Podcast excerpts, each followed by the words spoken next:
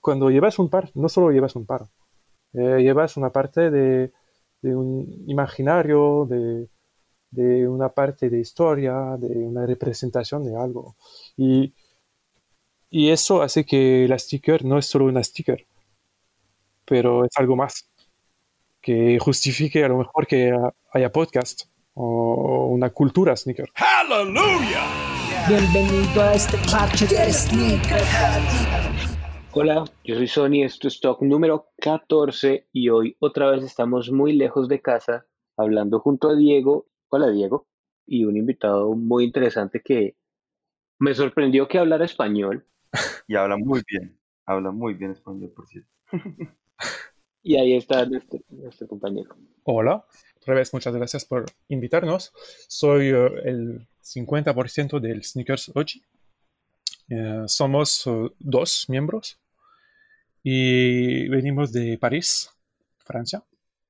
Y hemos empezado eso hace un par de años. En fin, para ser más exactos, el primero fue mi amigo Luigi, que de verdad se llama Stefan, pero tenemos un, rollo con los uh, pseudónimos y eh, empezó hace seis años de profesional de, las sneakers.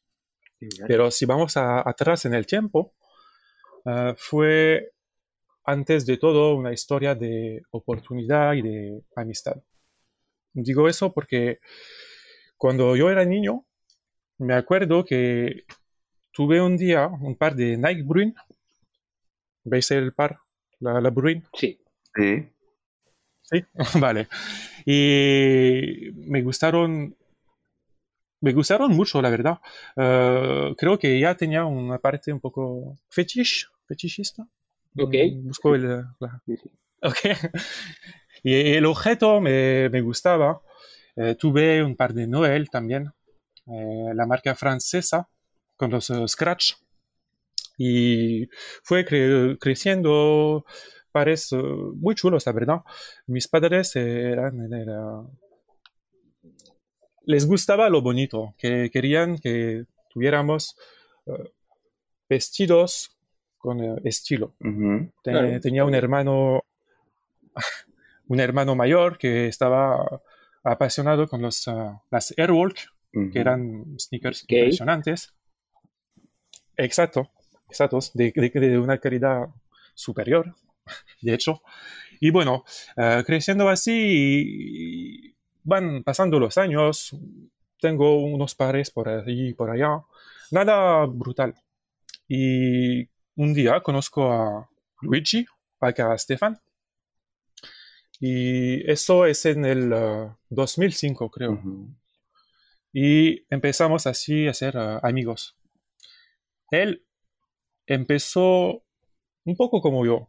Le gustaban las sneakers desde niño, una pasión un poco contemplativa.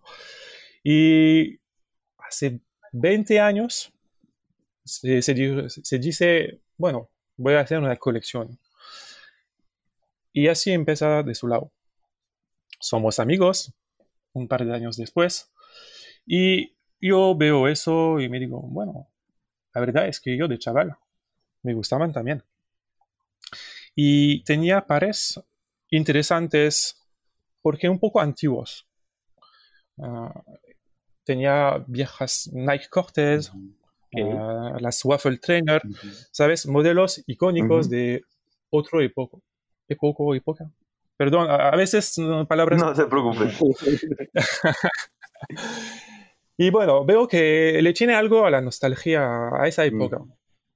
Y yo me doy cuenta que lo que me apetece en las sneakers es uh, la parte de historia, la parte de cierta estética, de volver atrás en el tiempo. Eso es lo que me gustaba. Y Stefan estaba en este rollo también. Vamos siendo amigos. Uh, y yo descubro miles de pares Ah, hay que saber que Luigi, como os dije antes, hace más de 20 años que tiene colección y claro, eh, lo vas conociendo todo. Y si tienes un amigo que está súper hardcore en el eh, vintage, claro. ¿Cierto, Pues- te pones conociendo, dices, eso es la pam, pam, pam, pam, pam. Y es lo que ocurre. Voy comprando por así, por allá.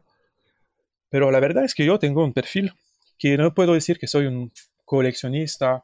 eh, es más bien por oportunidad. Veo ese par, lo voy tomando. Pero no soy de los que tienen miles de pares. Eh, Luigi, por su lado, él tenía algo como mil, mil doscientos Ah, bueno. pares. Ah, sí, algo bastante, bueno, Fuera de control ya. Sí, sí, sí. ah, sí, sí, sí. sí, se, puede usar el sneaker addict. Y la verdad es que lo, lo hablábamos y nos damos cuenta que, los que lo que nos gusta es la parte de, de, la, de- de la historia que tiene un eh, charme, un... Busco la palabra, charme, Eh, encanto. ¿sabes? Encanto. Eso, exactamente, gracias. Un encanto que tomas un objeto, ¿sabes? Y te das cuenta, joder, eso eh, es más viejo que yo, Exacto. ¿sabes? Eh, justamente Eso es. ahí está. sí. Y, y, y- y eso te, te- da algo. Ahora, bueno, y sigo con la historia. Entonces vamos con lo del vintage, porque le vemos ese encanto, esa historia, esa autenticidad, digamos. Y yo voy haciendo lo mío. Stefan se va hacia París y yo me quedo en mi pueblecito, digamos. Y hace sus cosas. Empieza el Sneakers OG, ok. y entonces está solo. Y hace casi un año viene hacia mí y me dice, bueno, ya lo hemos hablado, tío, creo que podemos hacer algo. Yo estaba, pues claro, que podemos hacer algo. Y lo que pasa es que estás solo y que tienes pares que me parecen bestiales y que es una pena que no puedas valorar a eso. Y que hay gente, creo que, de más en más, además, que está interesada con eso. Y creo que si lo vamos haciendo juntos, podemos sacar algo con mucho potencial. Y entonces, de hecho, hace seis meses yo me vengo hacia París y la aventura empieza así. Te una preguntita. ¿Qué hacías tú antes de, pues, de meterte en, en el tema de, de Sneakers OG? La verdad es que yo eh, estudié psicología, mayor de eh, of psychology, para ser psicólogo. Sí. De hecho, he hecho eso y eh, practicaba hipnosis, hipnoterapia. Vea, pues, Qué bueno. eso está interesante. Fuerte, ¿eh? Sí. Así que nada que ver con el tema de las sneakers y todo Ok. eso. Sí, pero yo siempre he sido abierto, ¿sabes? Y siento cuando hay algo que puede ser explotado porque tiene, tiene, como digo, potencial. Sí. Y cuando veo pares muy bonitos, me digo, bueno, eh, lo- lo- es muy simple al final. Lo que, que tenemos que hacer nosotros es que lo que tú hacías solo, pues vas a estar más centrado en una parte de la cosa y yo vengo a ayudarte para valorar lo que tenemos. Sí. Y así ha empezado eh, el crew. Es bastante, mm, es un proceso bastante orgánico porque nos conocemos como una vieja pareja. Y, Sí. y es, entonces las cosas se hacen muy, muy naturalmente. Qué bueno, qué bueno. Y bueno, Ya. Dale, dale. no, iba a apuntar eso. Como ya nos hablaste un poquito de, de cómo empezaste en el tema de las zapatillas, ahora, pues tú me dices que si bien no te dedicabas de lleno a, a- al mundo de, de sneakers y de, del vintage, ¿cómo empieza como ese gusto que te dices, bueno, acá ya me empezó a gustar más de, de lo que me venía gustando? A, a- ver, no creo haber to- entendido tu Es pregunta. como, la pregunta es. ¿en qué momento te diste cuenta Sí. que el mundo vintage te estaba como gustando más de lo normal? Ah, pues lo sentí eh, estando con, eh, con Luigi. Eh, cuando estaba en casa, en su casa, y la verdad es que siempre estaba en su casa, ah, charlábamos y imagínate, tienes la tele y miles de, de box de Nike que te están rodeando y tú vas mirando y, y, te das cuenta que tienes una preferencia hacia cierto tipo de, de sneakers. Y yo veía que iban naturalmente hacia modelos que son claramente antiguos. Ah, tengo cierta sensibilidad con lo de, del running de, del 72 hacia 80 o lo que quieras. Lo, lo que es uh, lo que es running, lo que es uh, bastante fino, agresivo, uh, que tiene para mí ciertas líneas, me, me, habla mucho. Y cuando ves que eso es lo que te gusta, pues sabes que no irás hacia las, no sé, a las Easy a lo mejor, o algo más reciente. Sí. Que no tengo nada en contra de eso, pero es preferencia. Y me dio cuenta, sí, viendo miles de pares. Y te haces tu cultura de, de la sneaker, así, pienso. Sí, además, digamos que los pares de running de, pues, de toda la época del 70 son casi indestructibles a estas alturas. Uy, esa vaina es, es absurdo, ¿no? O sea, no veo unos cortes viejitos y es como, oiga, esto está entero, entero, entero, entero. Sí, sí, es muy impresionante. De hecho, es muy gracioso porque a veces vas a tener un par que tiene una barbaridad de años, 35 años, y lo tienes en tu mano y te dices, pero coño, eso es un, una cosa que resiste a todo, que la calidad está... Y yo creo que también hay parte del gusto, ¿no? Por el tema vintage y, y pues con la medida que el consumismo crece y y que pues se implanta esas medidas como obsolescencia programada, uno empieza a darse cuenta que lo que se hacía antes, que no necesariamente se hacía como en pro de vender, sino en serio en pro de sacar un producto durable que pues que cumpliera con lo que esperaba la gente. Eh, hoy en día sí tenemos productos que son como, ah, o sea, la calidad uno compara y realmente hay una diferencia abismal, inclusive casi como el tiempo que los separa. Y es por eso, por el objetivo en el cual estaban pensados en cuanto a, a, a cuando se producieron. En su momento era por, por puro, no sé, como por demostrar lo que podían hacer las empresas y ahorita es como por el consumismo. Sí, sí, y de hecho creo que parte de lo que hace el encanto de, de, las sneakers ahora es que un público se, se da cuenta que tiene algo de viejo que resiste mejor que un par que van a tener y que a lo mejor les dura seis meses, ¿sabes? Mm, sí. Y sí, te vas preguntando, pero bueno, ¿cómo, cómo van produciendo la cosa? ¿Cómo, cuál era la mentalidad de, de, ahora? Entonces. Sí, porque es que además... Y eso tienes que... Dale, dale. Sí, sí, sí. No, es que, no te interrumpió. No, no problema. Es que a mí a veces me abruma un poquito la cantidad de zapatillas que salen cada semana. Cada semana salen ocho pares de zapatillas y solo de Nike, sin contar el resto de otras marcas en general. Sí, sí, sí, sí. Ah, la verdad es que es gracioso porque ah, hablaba con Luigi ah, un par de minutos antes de empezar y me hacía la reflexión. La verdad es que si me preguntan eh, qué pares del 2020 me han gustado, no podría ni responder. Oh, shit. Porque con los miles que han salido y lo que hay, eh, puedo decirte, bueno, esta me gusta bastante, uh, la es, es graciosa y eso y eso. Pero al final, como dices, hay miles. Sí. Y es imposible de tenerlo todo cuadrado. No, es que no hay forma de estar enterado de todo lo que sucede, es demasiado. Y, y no es tan divertido. O sea, como no puedo, denme una semana de respiro porque no sé ni siquiera qué está pasando. Me bombardean de tanto que como paren un poquito. Sí, soy eh, exactamente bombardear, sí, sí. Así, así funciona. Pero ven, hablando de bombardeo, últimamente, ya desde pues, trabajas con el vintage, te mueves. Hay, hay dos cosas. Voy, voy a mi primer, a mi primer sueño.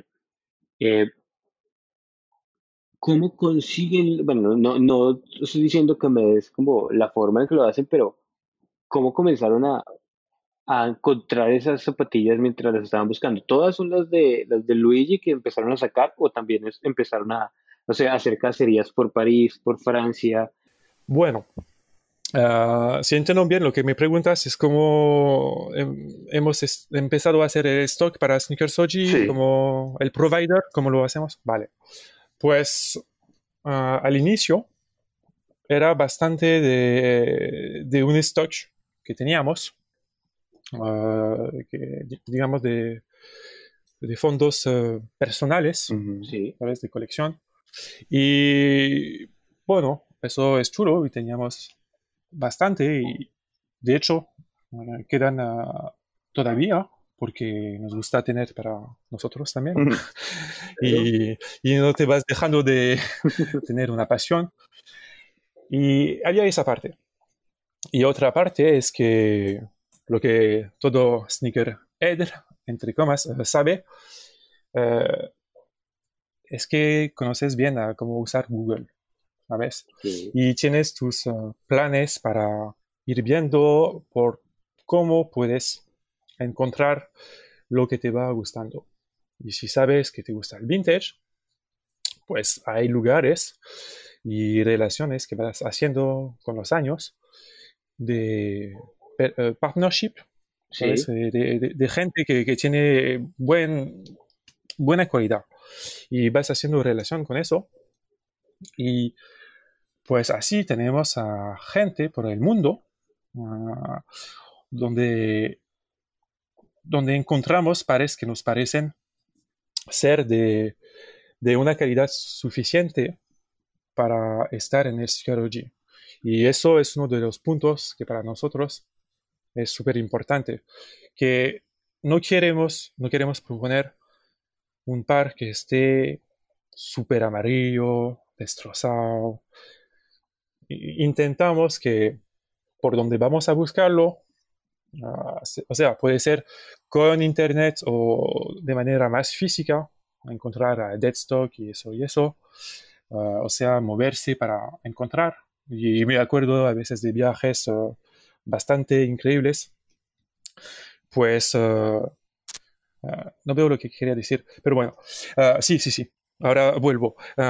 Con eso, pues llega que cada semana, al final, tienes pares que vas viendo y te dices, uy, ese par me parece muy, muy chulo, voy a cogerlo, o tengo que ver tal y tal y tal. Y te, te vas haciendo una, una colección, una, una, una manera de tener siempre algo para proponer a la gente. sí, porque realmente pues Eh, para los que no conozcan la, el stock ni la tienda que tienen ellos, en Instagram se llama Sneakers OG, pero sin las, sin las vocales de sneaker. O sea, S-N-K-R-S-O-G. Exactamente, exacto. Y como decías, sí, tenemos una página Instagram y lo, nuestro placer, digamos, es proponer pares que están en la época claramente vintage. Ah, de hecho, decir que, que es vintage o no es vintage es un poco complicado a veces. ok, explícanos eso. Sí, Ah, vale, voy a tratar de explicar. Pues, por ejemplo, puedes tener a una, una Dunk, digamos, que está del 2005, Ok, ¿sabes? Y te vas preguntando, bueno, pues eso, ¿es vintage o no es vintage? Ah, ¿qué- dónde, dónde, dónde lo clasifico eso? exacto. Yo, Y- yo tengo esa misma duda. O sea, ¿cuántos años hacen falta tienen que pasar. para, Ajá. para que sea vintage? Mm, Pues nuestra manera de verlo, que es totalmente arbitrar- arbitrario, Sí, es de no tener una, un año eh, súper estricto que dice, bueno, eso es vintage, eso no lo es. Es más bien eh, generacional, digamos. Y vamos a estar eh, diciendo, bueno, esa de 2002, eh, ejemplo, teníamos una, um, uh, un par de Nike uh, Shapuka. Uh, ¿Os dice algo? No, La Shapuka. Nike. Bueno, uh, os, mostraré. uh, y eso es desde 2004, algo así. Y bueno, típicamente estábamos, bueno, esos vintage, ¿dónde lo ponemos? Sí. Esto es pertinente, ¿sabes? Porque estaba súper chula. Y Sí, sí. nos decidimos entonces, bueno, proponerlo. Pues la verdad es bastante feeling. Es, no, no es bastante feeling, es mucho feeling. Es decirse, mientras que no sea del 2017, algo súper contemporáneo y súper moderno, podemos ponerlo en el, en el vintage. Y tratamos también no ser súper eh, rígidos. Claro, es más simple si tienes un modelo de 40 años, pues eh, sí, es vintage. Pero eso creo que tiene que quedarse bastante libre, porque si no, es un museo de las sneakers y eso no nos parece gracioso tampoco. Ok. Ok, muy bien. Creo que se, eh, es chulo cuando es algo que, sabes, que le das a, a respirar y te das la libertad de decir, ese me gusta, voy a seguir mi instinto y, y vamos. Y a lo mejor es 2007, pero vamos. Es un poco eso el espíritu. Pero es que se nos olvida, 2007 ya fue hace rato también. Qué puta, 13 años. Sí, sí, sí. No, 14, marica, son 14 años. Pues sí, sí. Y, y lo de ahora del 2020 un día será... será- Exacto. Sí, será vintage también. Sí, sí, sí. Es algo que nunca para. Sí, hay, hay algo eh, también en el, en el Instagram de Sneakers OG que me parece muy, muy importante. Es que aparte, no solo venden zapatillas, sino que también como que informan un poco más, te, te muestran eh, pósters antiguos de de personas que usaban esas zapatillas y así creo que alimenta eso para mí y eso es lo que realmente a mí me alimenta del vintage es lo que pasaba alrededor de la zapatilla, quiénes la usaron, cómo la usaron, qué tipo de, Mm. de gráficas utilizaban para promocionar el par. Entonces, Mm. eso, eso me gusta mucho cómo ustedes lo, lo hacen también. Gracias. Pues sí, sí, sí, nos parece fundamental. Mm, No nos veíamos mm, solo sacar pares y decir, ah, eso es dead stock, eh, tiene la box, no tiene la box, eh, vale tanto, es del año no sé qué. ah. Eso tiene interés, pero tiene todavía más interés si puedes darle un contexto Hmm. a eso. Ah, cuando vas sacando archivos de, de un par, cualquiera, la waffle o, o una super rara, algo extraño, algo exótico, pues a nosotros nos parece más chulo. Y además tratamos de, cuando se puede, de vulgarizar. ¿Se dice eso? Mm, Vulgarización. vulga- ¿Sabes? Cuando eh, explicas un tema, pero sin ser eh, pesado o aburrido. Ok, eh, sí. Como sí, puede ser- desglosar. No, no, no, es como, como, Ok. como aterrizarlo a, a, a cualquiera que lo pueda ver Sí. y entender. Ah, ya Es entiendo, sí. demasiado. Sí, eh, es, eso, eh, exactamente. Es a- abrir el tema eh, sin ponerse Es Técnico, en un modo súper técnico. técnico. Sí, Exactamente. Sí, sí, sí. Y, y también no hay que prohibirse, en fin, es nuestra manera de verlo, eh, de poner algo más reciente que tendrá una contextualidad con algo más antiguo y que lo hace más interesante.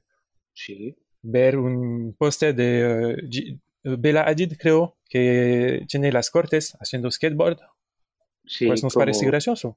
Sí, sí, emulando a la, a la, a la foto de Farrah Fawcett, creo que era. Eh, exacto, exacto. Sí. Y, y si podemos eh, hablar de un tema, una marca súper rara como Line 7. ¿Quién conoce a Line 7, de verdad? Sí, ¿no? pues poca gente. Sí, sí. Pero teníamos un par y decimos, bueno, oportunidad. Eso nadie lo, nadie lo conoce, casi nadie. Vamos a ver lo que hay detrás y decir algo interesante. A lo mejor sí hay. Y Sí, siempre. vamos proce- procesándolo así.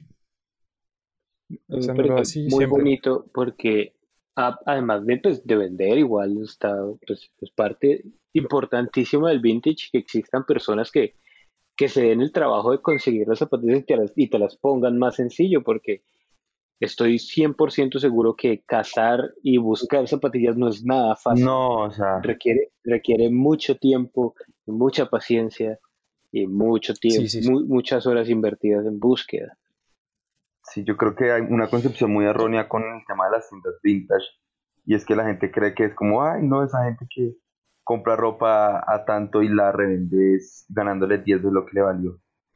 Y realmente el trabajo está en encontrar piezas de un gusto, eh, pues al público, ¿no? Porque uno tiene que pensar en, en qué le puede gustar al público de uno, más no lo que le gusta a uno. Y ahí es donde está el reto. ¿Mm? Totalmente.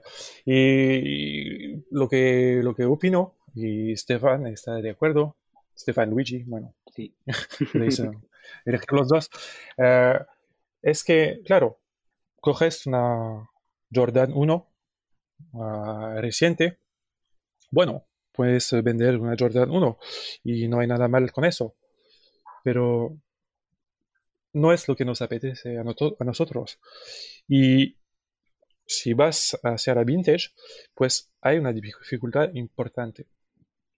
Es muy difícil, porque es tiempo, no tienes el, eh, el, la distribución clásica de pares más recientes, entonces tienes que hacerte tu network, digamos, de, de encontrarlas, primeramente. Sí. Y después nuestro también llegar con dinero, ¿sabes? Y decir, bueno, te la compro 10 dólares y la, la, ven- la vendo 1000, ¿sabes? Así no es. Sí. Gracias, por favor, eso está muy bien porque, digamos, en los últimos, en los últimos dos años comenzaron con las camisetas vintage, las comenzaron a comprar en ce- centavos y a venderlas en 500 dólares. Y empezaron a inflar demasiado el mercado de forma muy mala.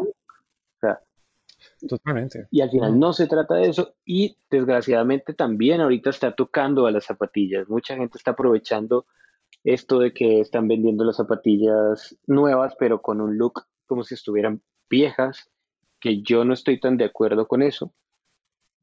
Ah, ¿hablas del, de, de- lo del retro? Sí, ¿Del retro? De- de- sí, cuando, Sí. Más que el reto, como la intención de, de hacer que un par nuevo se vea usado. Sea, hay, hay dos opciones. Ah. Hay dos opciones. Están, Vale, un, poco de... Sí. sí. están las retro que, que, por ejemplo, las nuevas Forum, las 84, que vienen ah, pues como, Sí. como viejas, como con eh, bastante chulas. Sí, sí, están muy bonitas, pero no sé qué tanto me gusta que ya estén como con el tratamiento como si estuviesen viejas. No sé. Mm, sí, sí, eh, entiendo. Y otro punto es que hay personas que están comprando zapatillas nuevas de que salieron ayer y les están pues como haciendo tratamiento para que se vean usadas y peladas y amarillas y como un custom Mm. vintage. Sí, sí, sí, sí. Bueno, creo que eso es una hay cierta presión para hacer un poco de trampa. Porque lo que observamos, creo que lo habéis visto también, es que como decíais, hay una inflación impresionante Ujú. de, del vintage, del vintage eh, simplemente con las Dunk. Ha habido un subidón los dos últimos años, increíble, increíble. Eh, la, la, la SB que tiene el Pigeon, ¿ves? Sí. La que tiene un... Ujú. pi- Sí, ¿La gris o la algo primera? increíble. Bueno, sí, Eh, la primera, sí, pues, sí, la, la la primera. gris con, con subido, exactamente, ha subido algo espectacular. Yo tenía la Dunk también, me acuerdo, la, la llamaba la Dactari, la del Zebra. Entonces. Sí, pero no era la Dactari, tenía un nombre, algo safari como... Bueno, pues igual, subió y bueno. Todo eso para decir que algunos a lo mejor ven eso y se dicen, bueno, hmm, hay oportunidad para hacer algo un poco, ¿sabes? Mm, no muy uh, ético y vamos a ponernos en eso. Y hemos visto bastantes veces algunos que tienen la tentación de hacer como que si fuese una vintage y no lo es. Y entiendo porque ves en eBay algunos pares que están a, precios alucinantes, eh, una, no sé, una Dynasty, una Nick Dynasty, por ejemplo, a 3 mil dólares, ¿sabes? Y uno llega, ve eso y se dice, bueno, impresionante porque yo, pues tengo una Dynasty en casa, y entonces voy a venderla y la pongo a 1500 y es un buen precio, ¿eh? Claro. Y, y, otro va llegando y dice eso y eso y eso. Y eso creo que lo sube y crea una, una, burbuja. Burbuja un poco rara, sí, sí, sí. sí, es que mm. esto es muy extraño como los precios se forman y digamos que uno, o sea, una de las cosas que más afectó en los últimos, en el último año fue, digamos, el documental de, de, de, Las Dance, por ejemplo. Mm, total. Eso agarró todos los Jordan del 94 y del 85, las Jordan 1, y las disparó horrible. Y todo par vintage que se pareciera a la Jordan 1 también, porque la Legend también subió un montón. Es, es un par que nadie le prestaba atención y ahorita cuesta también mil dólares. Sí, sí, sí. Ah, ¿Estáis en, el, ah, en, el, en las sneakers desde cuántos años, amigos? Eh, pues digamos así, con Sony, ¿qué, ¿cuántos años llevo usted? Yo por ahí, realmente como desde el 2000. Vale realmente. Ok. Y yo siendo como consciente de lo que compro, de, o sea, de, la historia del par y eso, desde el 2016. Ok. Pues a lo mejor habéis observado que, que hay fases, ¿sabes? De que hay algunos pares que no sé por qué, de, de un momento, brutalmente, eh, se ponen súper atractivos. y el, precio, el precio sube, sube, sube, sube y no, no comprendes tú qué pasa. Y, y de momento están súper altas. Y sí, las Dance, bueno, la verdad es que yo no lo, todavía no lo he visto. Eh, pero supongo que ha provocado algo así, que las ha subido de manera espectacular, la Jordan. Sí. Y esos ciclos, pues, van y vienen. Y es eh, bastante extraño. Pero creo que ahora llegamos a algo que la vintage ha entrado como algo que es eh, cool. Sí. Sí. Y bueno, no sé, ¿qué opináis vosotros? A mí sí me parece, así como tú lo dices, yo creo que, bueno, si bien el vintage venía de, de aquellas personas que le veían como valor a piezas más antiguas, ya sea por la calidad, por la historia, por quien las usaba, o por la nostalgia, eh, ahorita sí se volvió, fue moda, y, y pues si vamos a los Instagrams de perfiles públicos como, no sé, los Kardashians o, bueno, figuras públicas muy grandes, uno se da cuenta que, que son personas que ahorita están vistiendo vintage y que pues obviamente por el, el nivel de influencia que tienen, pues hacen que se popularice el tema, ¿no? Sí.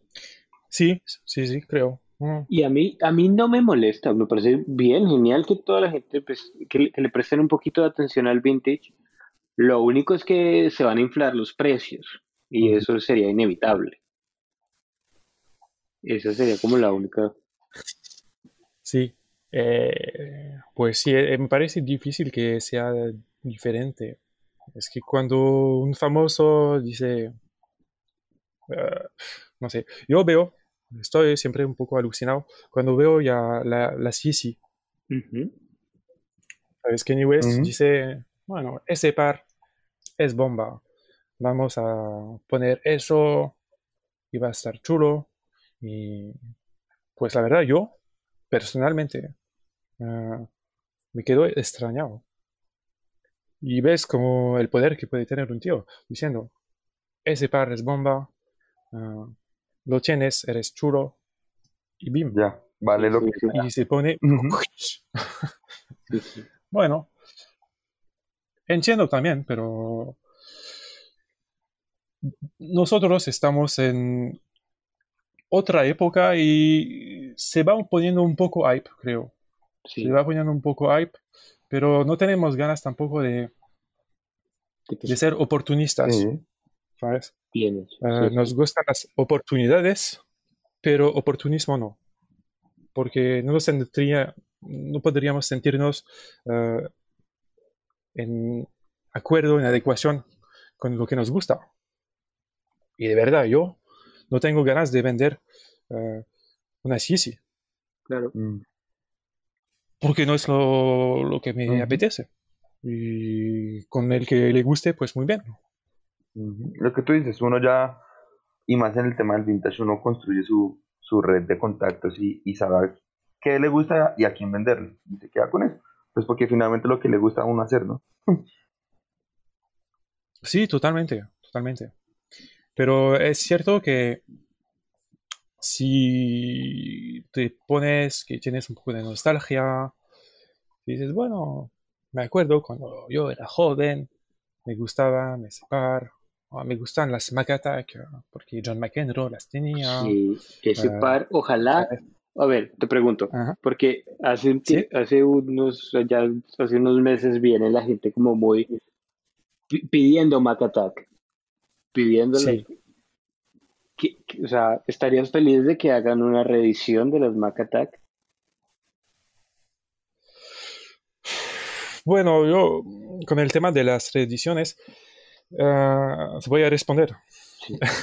un poco tontamente, pero de acuerdo si está bien. Pero a ver cómo lo hacen. Mm. Y si lo tratan bien, pues Sí, pueden sacar un modelo interesante. Pero si lo hacen de manera un poco bestia, podría ser algo súper feo también. sí, porque si la Entonces- hacen de ese plástico feo que hacen los... Sería horrible. Sí, sí, exactamente. Sí, sí, sí. Eso es toda la dificultad de la reedición. A veces te van a sa- sacar algo, pues te vas a quedar. Vaya, qué, qué buena cosa han, han hecho con eso. Ah, lo han, eh, hayan añadido algo, ¿sabes? Sí, Y entonces me parece súper interesante. Mm, el dogmatismo no me parece ser eh, una respuesta de que, que, que me, que nos apetezca, apetezca. Sí, claro. Sí, no, no, no tiene sentido. Y, y las Mac Attacks sí, sí han subido. uf, Sería bueno igual tener la oportunidad de comprarlas y ponértelas así, digas, bueno, en la calidad no está tan buena, pero al menos el look y la forma es la misma, que a veces el problema es que la hacen muy mal. Los moldes son como otra cosa.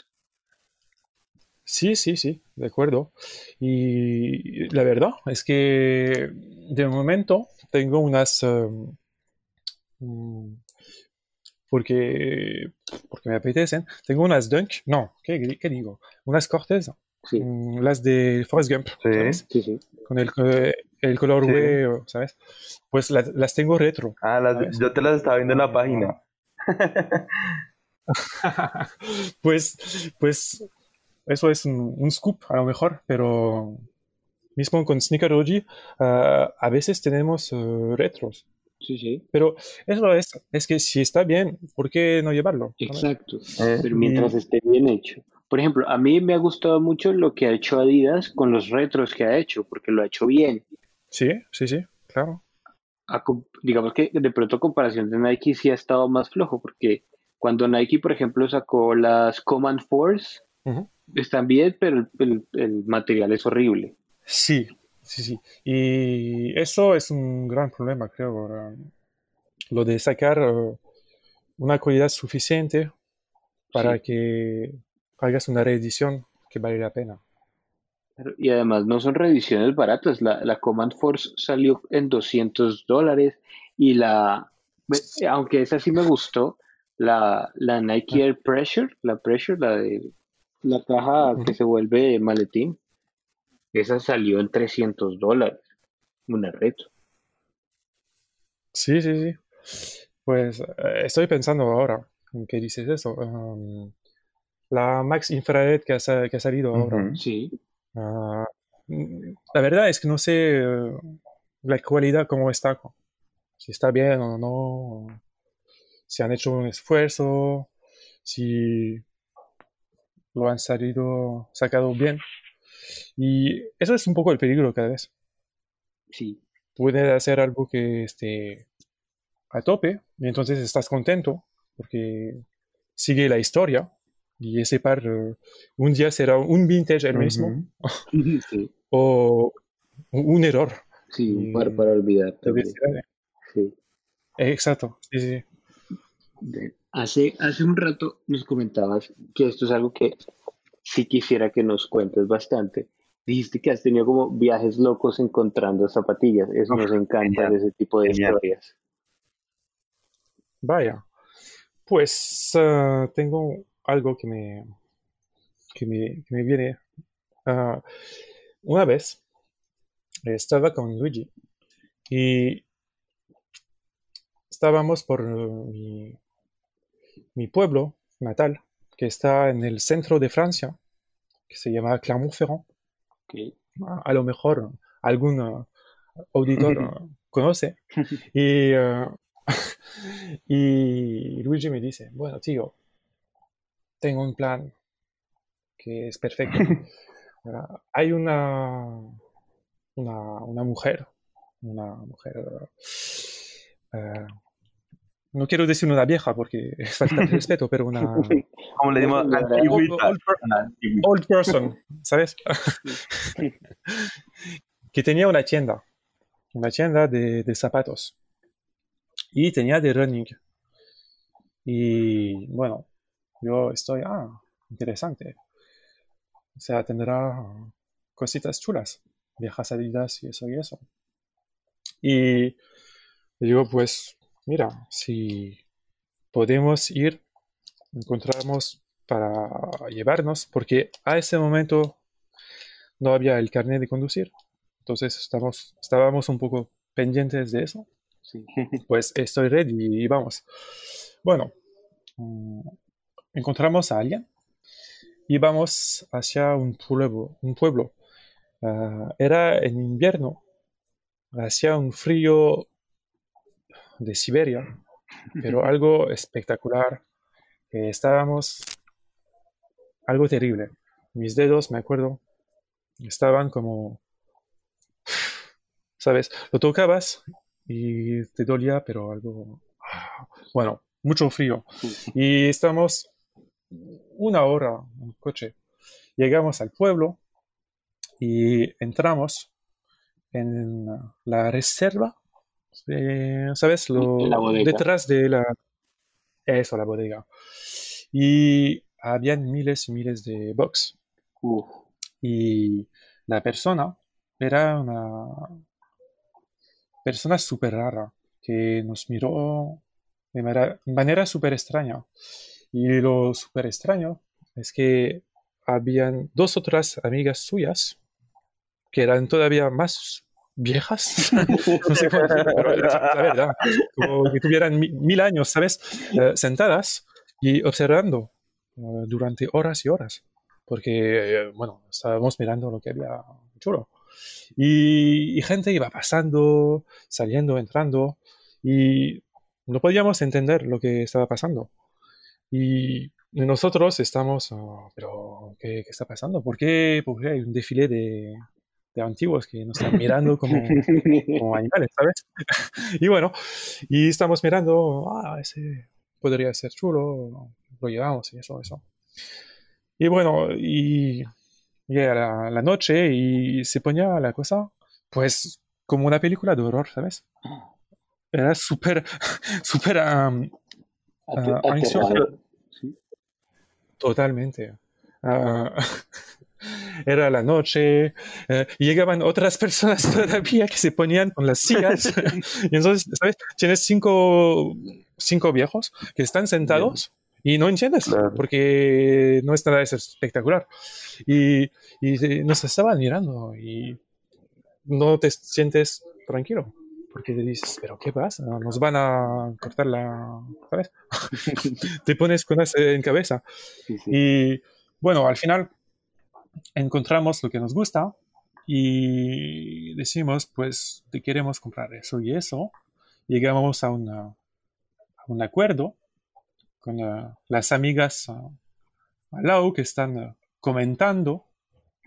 Y ah, lo gracioso es que estaban hablando un dialecto que es de, mm, no era de francés, pero algo de old school, el patois, ¿sabes? Algo regional que usan. ¿sabes? Y estaban comentando y hablando como máquinas. No, no, no, no, no, no. Bueno, y creo que estaban negociando algo. Diciendo, bueno, le haces esto, esta rebaja y eso y eso.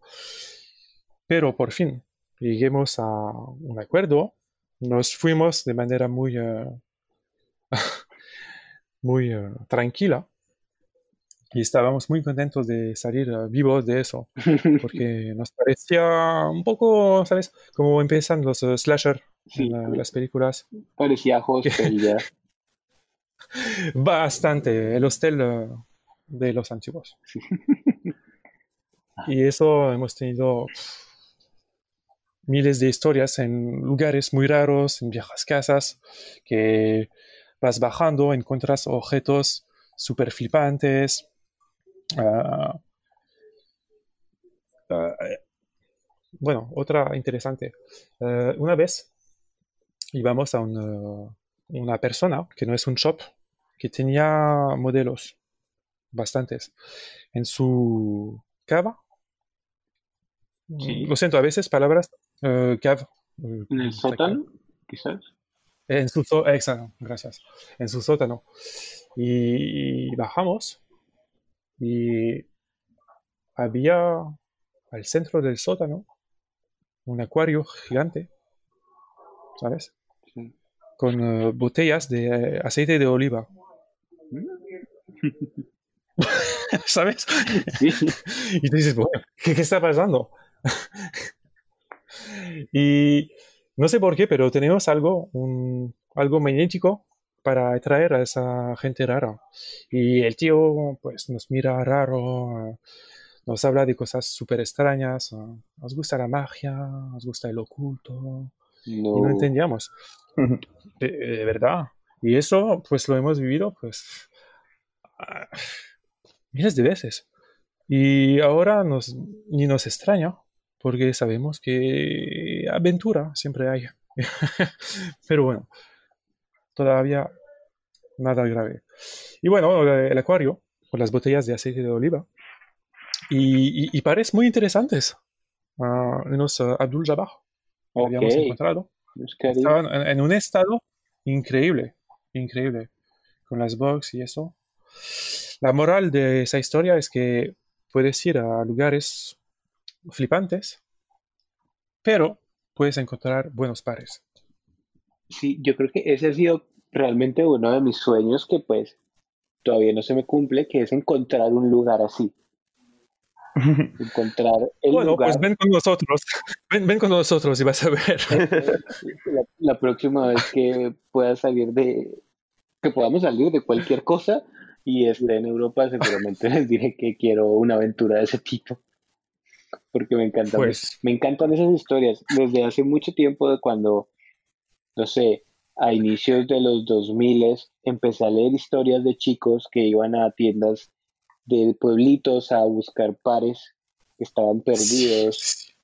Yo las leía y me encantaba ese tipo de cosas. Yo no podía creer que eso sucediera porque, no sé, es, surreal.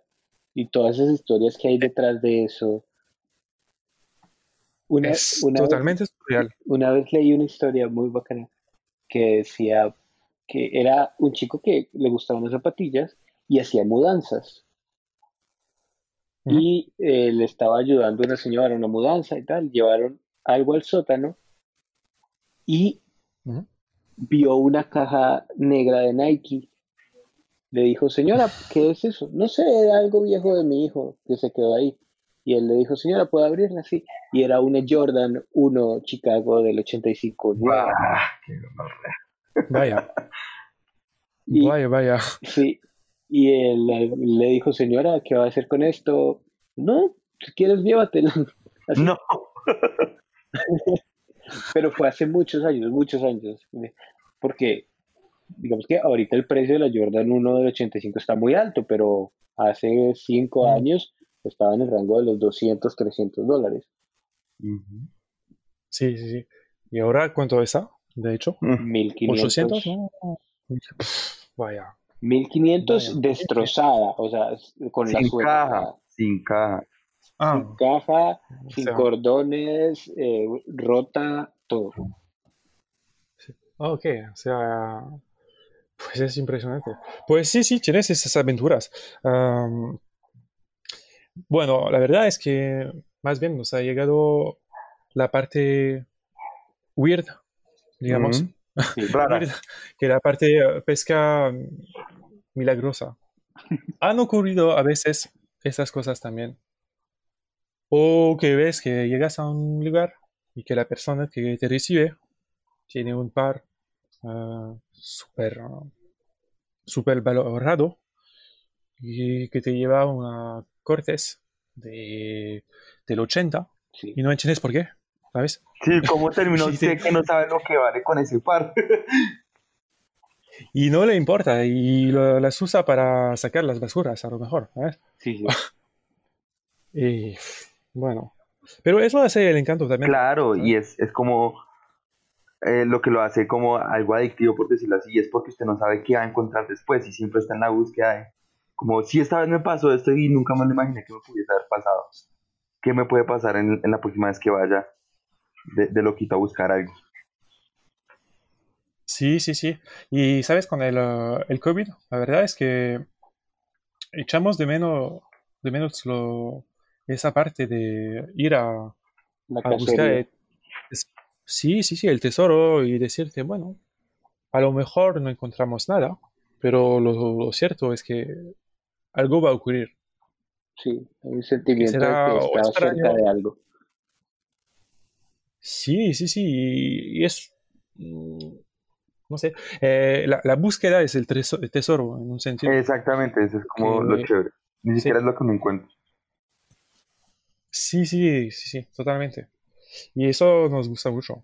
Nos gusta buscar. Ah, muchas veces, después del día de haber hecho los posts en Instagram, haber elegido los pares que queremos mostrar para el día, Sí, estamos buscando por mil lugares del internet y tomamos un placer eh, importante, verdad.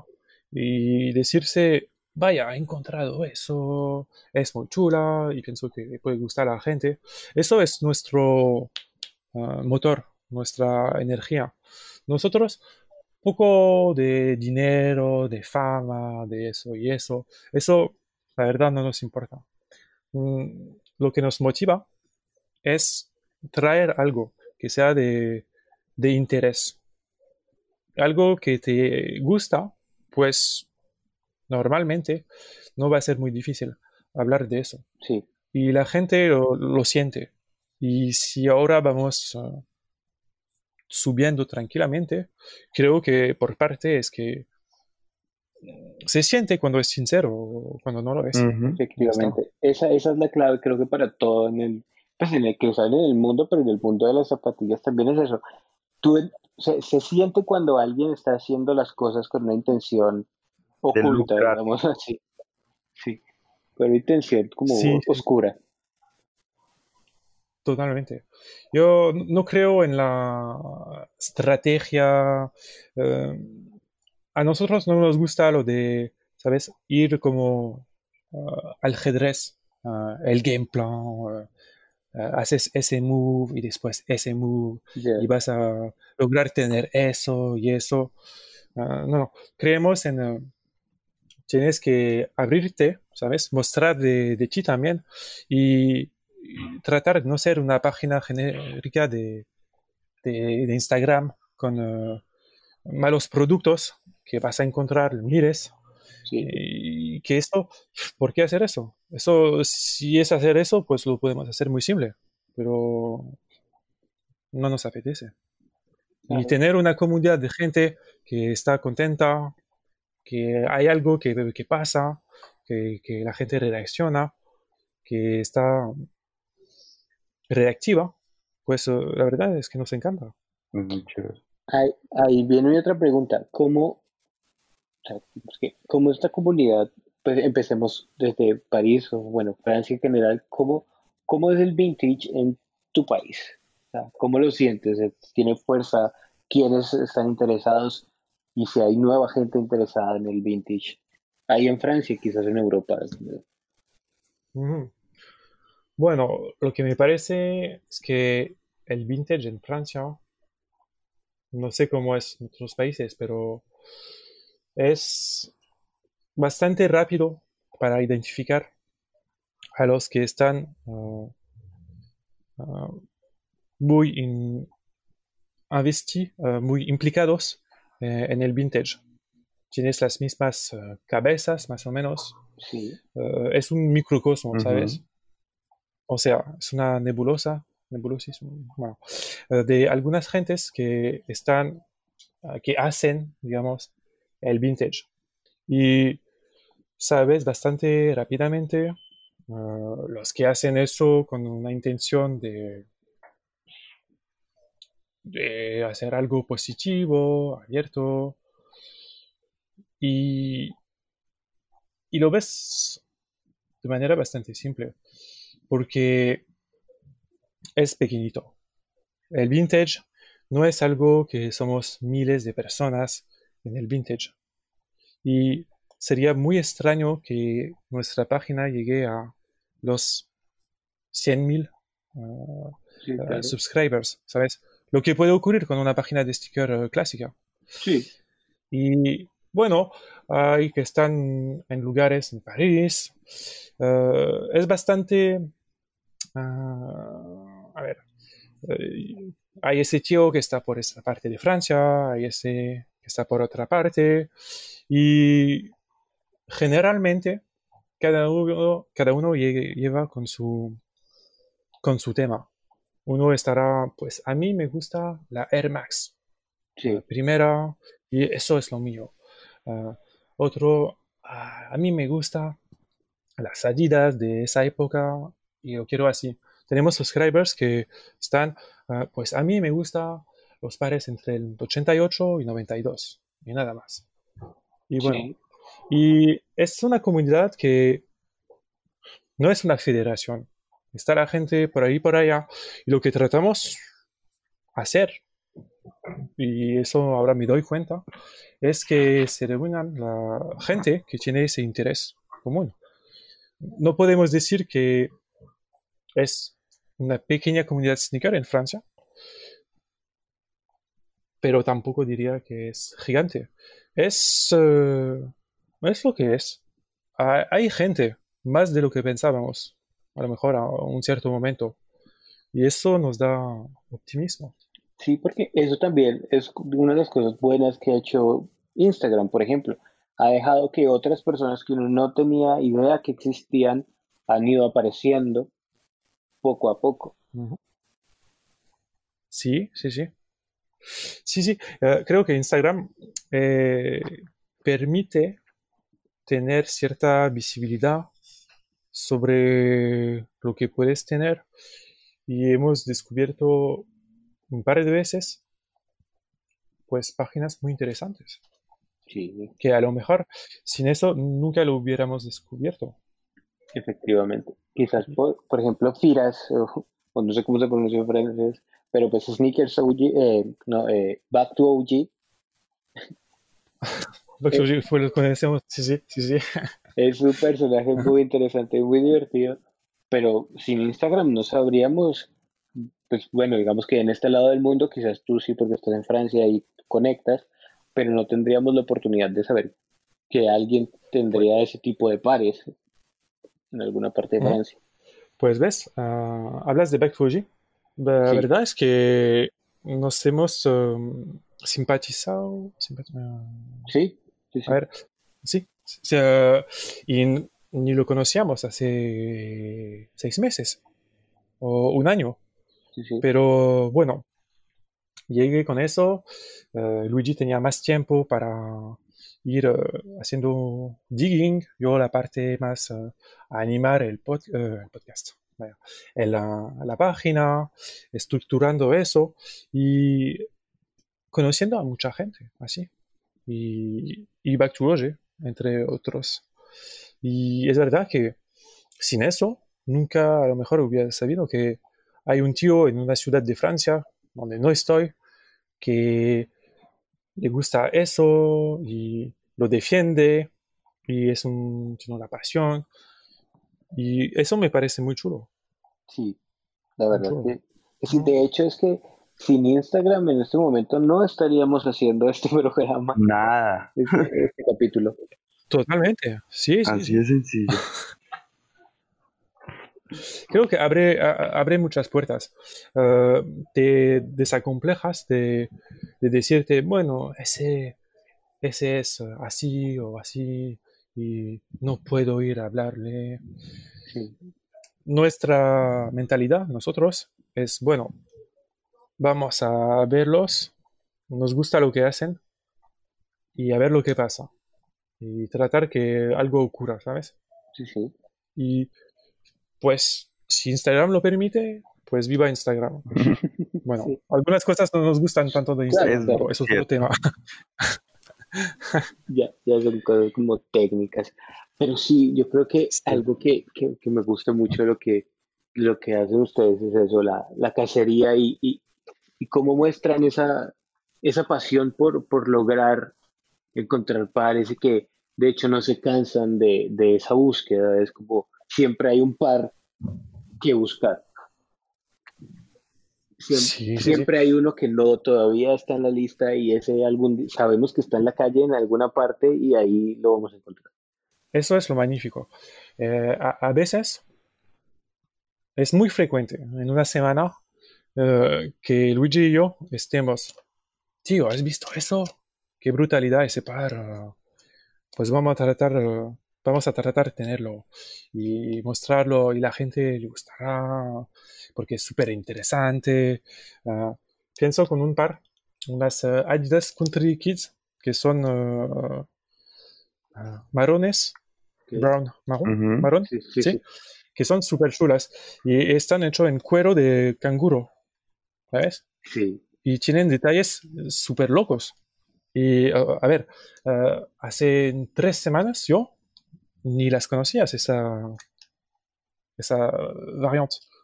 Sí. Pues eso nos parece, pero fantástico.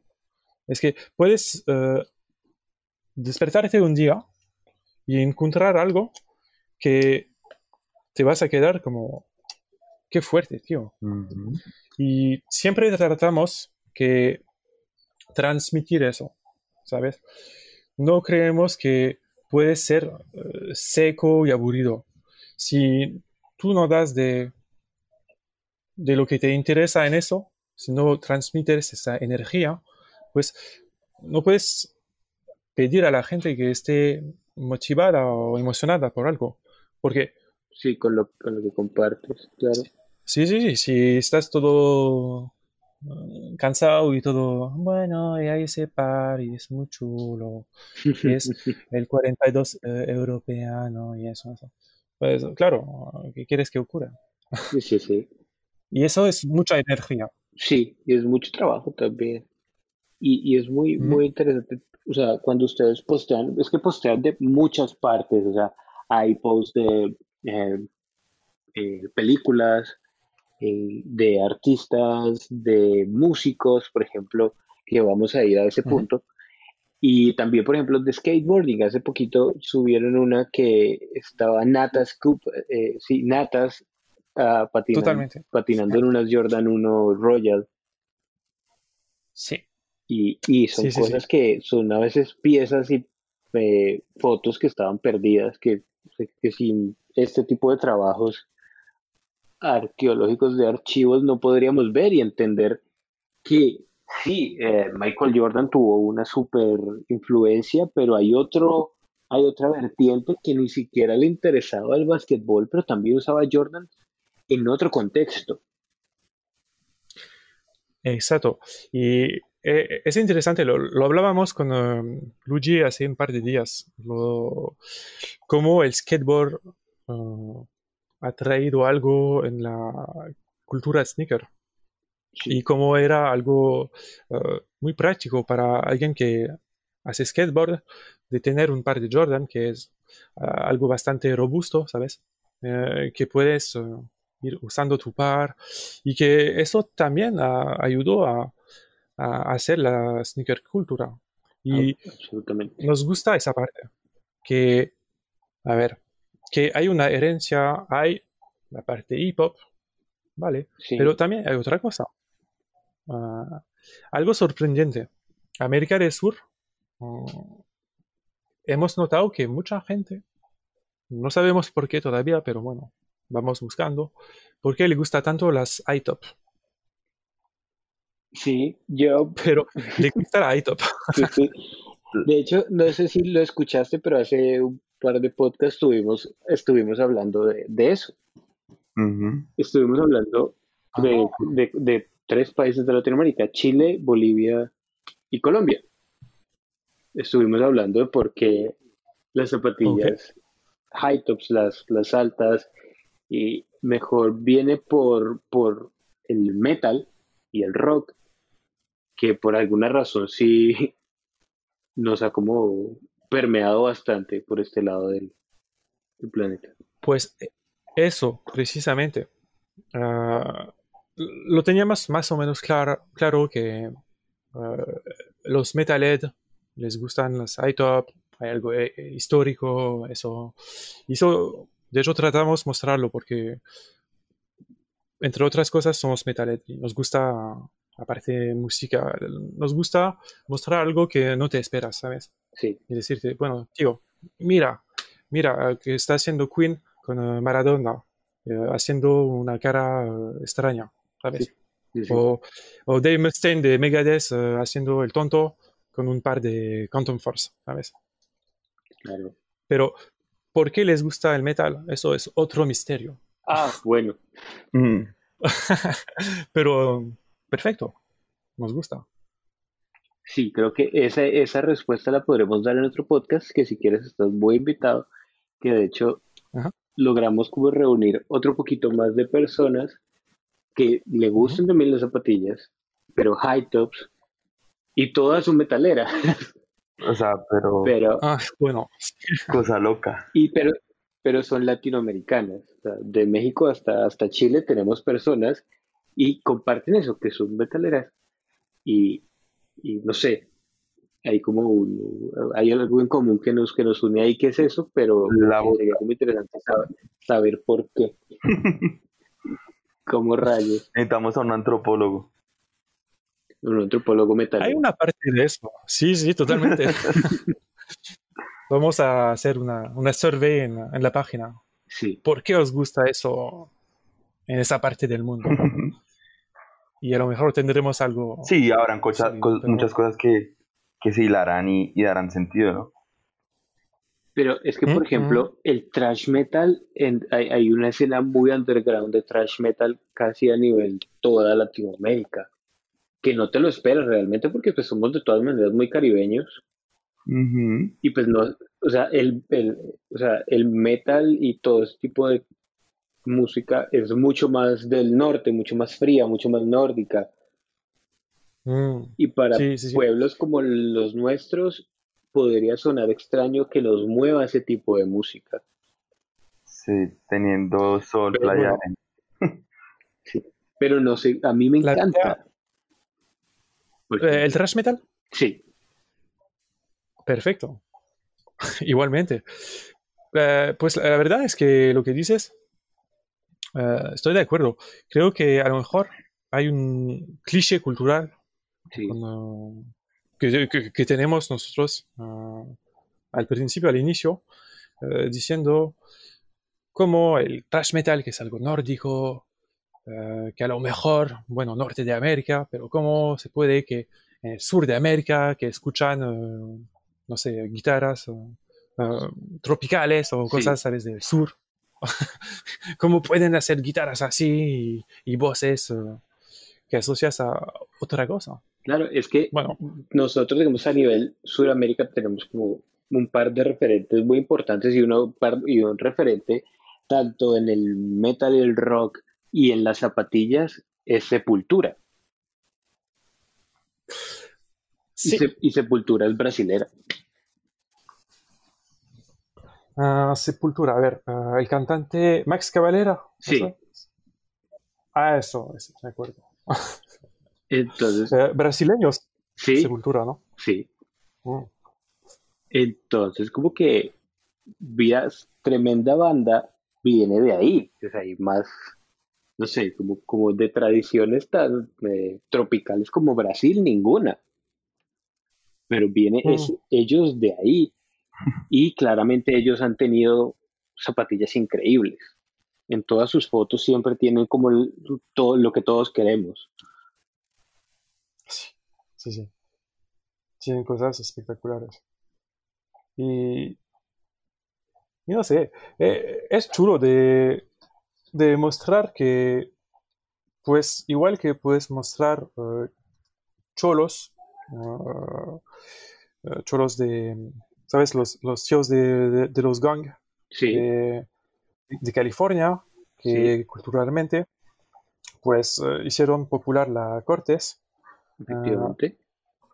Pero que por otra parte, pues hay metaleros que escuchan Metallica o, o yo sé qué desde adolescente y que van perpetuando, van eh, llevando pues otra concepción de las sneakers que nos parece igual de interesante. Eh, Sí, de es- hecho, en Italia hay mucho trasher. Sí, por ejemplo, Nelo, no sé si sabes quién es Nelo, el, el chico. Sí, sí, sí, sí, sí, sí. Tiene zapatillas también increíbles, pero ni siquiera, o sea, las zapatillas son algo pequeño de su gran pasión, que es el metal, que tiene como un templo del metal en su casa. Sí, Pero, algo impresionante, ¿eh? sí, sí. Y Pues sí, sí, sí. es justamente eso, yo creo que es tratar de, de perpetuar tus, tus, tus pasiones y tus amores y enfocarlas, todo eso quizás en un par de zapatos. Porque, no sé, quizás no puedes tener la, la guitarra de, de Dave Mustaine, pero Mm. puedes tener los, no sé, los Air Pressure o los Jordan 6 que él usaba o los eh, Nike Air Tech Challenge 2. Sí, totalmente. Y yo cuando me llevo las cortes, Sí, pues es tonto a lo mejor, pero quiero sentirme un poco choro, sí, ok. Sí, sí, sí. un poco bad boy, me- me- pues me gusta, ah, es así es. Y, y cuando llevas un par, no solo llevas un par, eh, llevas una parte de, de un imaginario, de, de una parte de historia, de una representación de algo. Y, y eso hace que la sticker no es solo una sticker, pero es algo más que justifique a lo mejor que haya podcast o una cultura sneaker. 100%. No, no es la zapatilla, es algo más. Exacto. Y si nosotros llegamos solo mostrando pares, pues va a ser corta la historia. Sí, Porque, y otro podrá hacer igual, ¿sabes? ¿Qué, qué, qué traes de personal si solo te quedas con eso? sí. Pues ah, pienso que poco. Eso es algo que, que defendemos mucho aquí en el podcast, que es, no es solo la zapatilla, es la experiencia que tienes detrás de la zapatilla, cómo la compraste, qué hiciste, qué rayos pasó, o qué personas conociste, qué amigos hiciste. Eso es lo más bonito de esto. Sí, es que yo creo que ahí, o sea, realmente el tema de las zapatillas es como una justificación de uno, ¿sí me entiende? Para conglomerar todo lo que acaba de decir Sol. Y que bueno, y el zapato se vuelve como el tangible de todo eso, de la experiencia que uno conoció de, de todo eso. Sí, sí, sí. Ah, muchas, veces, muchas veces tenemos eh, subscribers, eh, clientes que nos dicen, quiero ese par porque me recuerda esa experiencia. estoy nostálgico de ese momento. Sí. Es raro que, digamos, tienen esa característica porque no es poliuretano y es, es ese material, entonces me gusta. No, más veces es, pues me acuerdo que con ese par estuve con esa chica chula al concierto de, de no sé qué y pues sí, compras una experiencia, creo, más bien que un... Es, como un recuerdo usable. Eso es lo chévere. Es como una pieza de recuerdo que uno puede ponerse en los pies. Sí, como música, ¿sabes? tal cual. Sí. Te vas poniendo un track y estás, vaya, me acuerdo cuando tuve eso, buena experiencia, mala, pero algo. Es, uh, sí, igual hace parte que hace de, tu vida.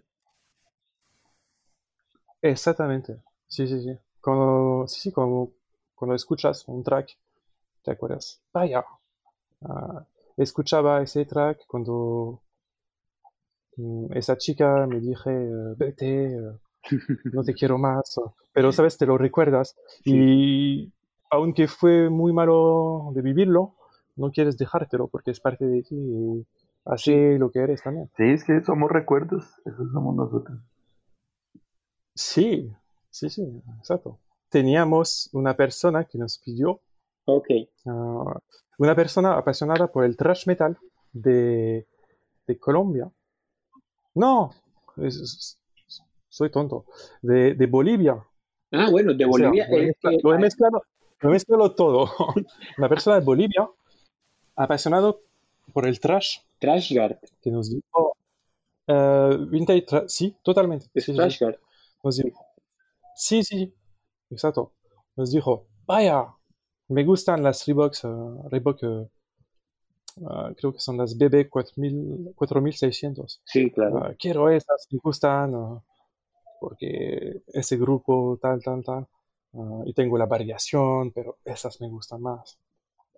Y nos hemos dicho, vaya, pues mola, porque nosotros, para nosotros no es un esfuerzo de poner grupos ah, metal y trash, sí. como escuchamos eso. Y nos hemos dicho, es que también hay gente que le apetece. Y es súper súper interesante porque eso todavía va a abrir más lo que somos. Y, es una buena cosa que no estés con una idea demasiado cerrada, rígida de lo que eres, ¿sabes? Eh, estar en plano, bueno, las sneakers es el hip hop y ya está, ¿sabes? Claro, y es que a veces hay como una, una narrativa muy que está bien que el hip hop hizo gran parte y es gran parte de las zapatillas, pero también tratan como de, de no, no existe nada más allá del hip hop y el básquetbol, un poquito del skateboarding, pero no, de hecho hay otra rama que tiene un peso también igual, que se, se deriva pues del rock, del metal y de otros deportes como el voleibol, que también tiene zapatillas increíbles.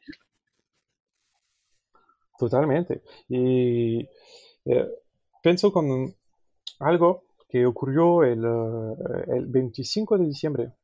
No, el 24, me acuerdo, porque estaba en casa de mis padres ah, preparando la comida. Y estaba buscando archivos interesantes, porque sabes, es algo ah, que haces todos los días. O sea, nos despertamos, uh, vivimos juntos con, con, con mi bro Luigi, y llegamos por la mañana, el ritual es, nos despertamos y ya tenemos más o menos la idea de lo que vamos a hacer como post y la dirección que va a tomar la cosa, porque hemos hecho una selección de tal par, entonces nos parece coherente de ir con tal imagen. Y muchas veces, pues tenemos tiempos muertos, digamos, o vamos buscando. Y aunque yo esté en casa de mis padres y él en casa de los suyos, pues seguimos con nuestras costumbres. Buscado. Sí, porque eso no es un job, ¿sabes? Es uh, algo que te, que te gusta, que te apetece, que la gente sigue detrás y que te dice, bueno, joder, es buena cualidad, me gusta lo que hacéis, pues te da otra motivación también. Aunque tengas la pasión, te va dando algo más todavía.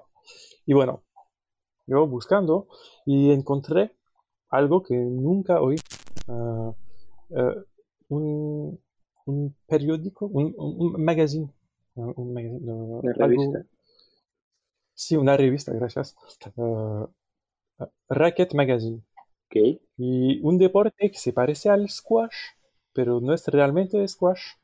Y bueno, voy viendo la cover y veo pares increíbles. Y me acuerdo, era uh, un título como uh, ¿Y qué hacen las mujeres con el racquetball? ¿Sabes? Un, un título súper dramático. Sí. Y, la chica tenía un, un estilo brutal, súper impresionante. Y como nos gusta ese tipo de aventuras, vemos que esa cover tiene un título que pertenecía a alguien. Había un nombre de, le, perteneció a alguien en los 90. Y voy buscando a la persona y la encuentro en el Instagram. ¿Y qué pasa? Pues le hago una hashtag, en fin, un, uh, la tag. ¿Sabes? Sí, la, la diciendo, hey, tío, like, eso. Y nos responde, y súper simpático. Y en 24 horas, pues yo no entendía nada de Racket Magazine y de ese deporte exótico. Pues voy descubriendo eso y tengo ese antiguo campeón internacional de rackets que está comentando y que tiene otra vida haciendo otras cosas. Dice, ¡ah! Increíble cómo lo habéis encontrado. Y va haciendo eh, tag con otros campeones de Racket Magazine que nunca, nunca hubiera hablado con ellos, que están diciendo, ¡ay! Interesante. ah, y vaya. Y eso nos llega bastante, porque es lo que pasa cuando vas sabiendo eh, archivos y que no te pones límites en lo que puedes encontrar. Sí, Y no solo es de hip hop, no solo es de, de metal, es de ver el mundo y decirte, bueno, pues en ese show oscuro, en esa película que a lo mejor han visto 10 personas, hay un par increíble. Eso es Nickelodeon. creo que acabas de dar la, la, la mejor descripción de lo que es la pasión que tanto Luigi como tú comparten y en lo que se refleja en, en Sneakers OG. Justamente eso. Y me encanta, me encanta, me encanta mucho lo que hacen, la verdad. Y además tienen envío a todo el mundo, ya que se lo mandan. Todo el mundo. Así que no hay excusa. Pues primeramente, muchas gracias. Y pues sí, todo el mundo. Eh, lo que nos, eh, perdone, eh, lo que nos jode un poco es que cuando quieres mandar a Estados Unidos o Bolivia, eh, el shipping es bastante caro. Carísimo. Y eso nos molesta porque hay gente que les gusta y quieren un par, pero es difícil, ¿sabes? Preguntar que la persona ponga 60 euros, 50, para tener un par que vale 80. Ujú. Además, tratamos de no poner paros, pares eh, que sean muy caros. Sí, sí. Tratamos de tener una... Vamos del, a ver, entre 50 euros puedes, puedes tener pares en la página hasta el eh, 500, ¿sabes? Sí, sí. Lo que puede ser considerado caro, pero relativamente No, no lo es. con todos los pares valiendo mil dólares ahorita, uno entiende. Eso, y, y- y hay cosas que, seamos honestos, también son por algunos un poco horribles. Bueno, Sí. eso es una opinión su- subjetiva. Dejemos eso, pero lo que quiero decir es que tratamos que sea algo accesible. Eso lo pones, ponemos como algo muy importante. Mm, Queremos que un veterano llegue a la página o una persona que empieza a tener interés con la sneaker que pueda comprarse el par. Que no esté diciéndose, ah, vaya, una, una Adidas eh, Country o otra, una Roadrunner o, Sí. eh, que no podré comprarme nunca, pero es muy chula, ¿sabes? y eso para nosotros no tiene, no tiene gracia. Y, y creo que esa es la diferencia de cuando alguien ya ha pasado por eso. Ustedes seguramente ya han pasado muchas veces porque, ah, ese par está muy bonito, pero Pero, este tipo Claro. está pidiendo una cosa increíble que no lo vale y entonces es frustrante también hasta cierto punto. Y más cuando apenas estás iniciando, es como, me gusta, pero esto es impagable, ¿cómo hago? Totalmente. La, eh, la visión de Sneakers Oye, entre otras cosas, era que queríamos que una persona que llega en ese ah, game, entre comas, Sí. ¿no? Sí. ah, pueda, pueda empezar su, su colección, pueda ver cosas que, que, se- que te puedas decir, bueno, es un buen par, objetivamente, es un buen par. Ah, tiene historia, tiene cualidad, y que no sea una Mac Attack a 3 mil dólares, ¿sabes? claro. Uy, sí. para hacerlo bueno, más, más gracioso. Eso no lo queríamos, porque al final solo son pares también. Y si no haces algo para compartirlo y que nadie puede comprarlo, pues bueno, a lo mejor tendrás tres eh, clientes en el mundo que pueden comprar lo tuyo, pero no creemos que eso tenga mucha gracia. Sí. Sí, no, Y sí, eso no lo queremos. Absolutamente. De hecho, estoy viendo aquí, tienen uno de mis pares favoritos de Adidas, que es el Torsion Ajá. Artillery Light High, pero es el, Sí. no, no es el retro del 2014, 2004 No, es el creo. 91. Es- es- exacto. Y es de mi talla. Ay, Sony. Comprando en un podcast, Es- no serie. eh, y es un, es un pues es un, es un es un Deadstock OG Box, con ¿sabes? caja, con todo. Y con caja y todo. Y, y- y está en un estado, de verdad, eh, impresionante. Sí. Impresionante. Ya lo encontré y Sí. este par grita Sony por todo lado. Muchas veces podíamos comprar pares uh, para después venderlos a precios interesantes, pero muchas veces ah, nos parecía que no era de calidad suficiente, que eso podía romper después, Sí. y hemos dicho, no, eso no lo, no lo cogemos.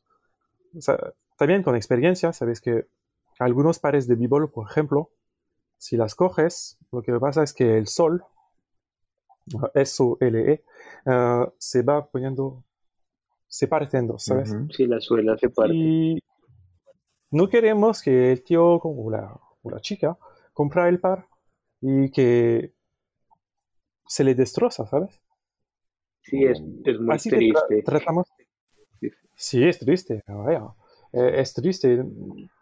Queremos que el Sol Swap sea la solución, el último, La última solución. la última solución, pero que sea todo algo que tú puedes eh, vestir con eso. Eso es lo que intentamos eh, hacer día- el día a día. Y lo hace más difícil, pero más estimulante también. Creo que esa, esa es la visión de, pues, una de las mejores visiones del vintage que alguien puede tener, ya sea tienda o apasionado. O sea, hacerlo porque realmente le gusta y, y prácticamente ser curador uno mismo de las piezas que, que desea. Puedes Sí. serlo también, sí, claro. Sí, sí, sí. Puedes ser eh, un coleccionista como tener tu museo personal y no Sí. vemos nada mal con eso. Es algo que se defiende y se respeta. Ah, pero si solo vendemos para display, no nos gustaría porque nos ponemos en nuestra perspectiva, que es ah, un par de zapatos, tiene gracia si también puedes llevarlo. Sí, Y si quieres eh, quedártelo como un objeto estético, como un objeto de eh, admiración contemplativo, puedes hacerlo. Pero si también quieres ir a andar, dar un paseo, pues también puedes. Sí. Es así que lo, Y que a lo veces vemos. hay, hay piezas, hay, hay zapatillas que vintage que te gustan y que a veces solo las quieres usar, no sé, mediodía por la experiencia y volverlas a poner donde estaban y ya está. Quería eso. Totalmente. Sí, sí. Eso, eso llega, ¿eh? Sí, Digo, muchas veces. Que a lo mejor lo- los tienes dos horas, ¿sabes? sí, Vas andando, estás contento, te sientes, vaya, tengo la, la X de Andrés RGX, un par bestial que, bueno, que no encuentras en tu vida, y, y lo, lo tienes, estás súper contento, y dices, bueno, ahora las pongo, vuel- vuelvo a poner en su, su lugar, y es igual de respetable, sí, es igual de emocionante. ¿por qué no? Ah, Sí. esto, esto, esto va a sonar raro y es un poquito de talk y locura de lo que se trata el podcast. Eh, yo tengo pues un display de las zapatillas y a veces cuando estoy, no sé, jugando en la consola o viendo películas, lo que sea, y las veo ahí y detengo todo y me paro y me las mido y me las veo en los pies y vuelvo y las pongo donde estaban.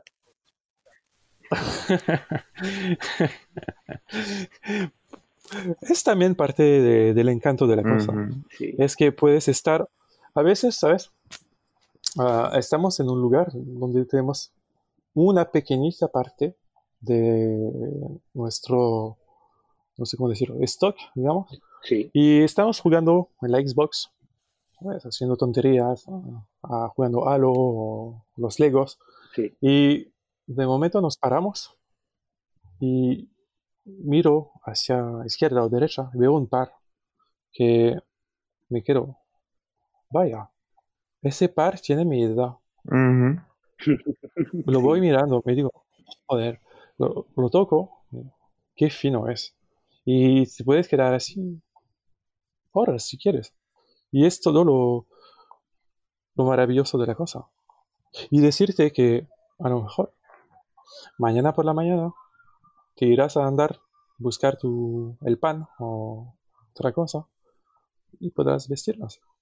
sí. Y volver a ponerlas en tu display y seguir con tu partido de Halo. Y sí. es perfecto así. Ay, qué rico. Yo una vez quería quitar las zapatillas a un indigente. Yo me pasé hace poquito con una gorra que le veo indigente. Yo como, "Uy, ¿será que se la compro? Pero si se la compro se va a gastar eso en droga. Entonces lo más sensato era robársela. No mentira. Por su bien se le iba a robar. No, pero, pero fíjate que eso sí me pasó en la calle. Una vez vi a un, a un tipo arrastrando una carretilla, como poniendo cosas de reciclaje y tal, y llevaba. Yo no, no alcancé a ver qué Converse eran, pero pude ver el logo del Chevron del, de la C con la E, con la, con la estrella. Y, y, y no sé, creo que es la única vez que, que, de- que me arrepiento de no haber parado el mundo en la calle para bajarme y decir, señor, quiero sus zapatillas.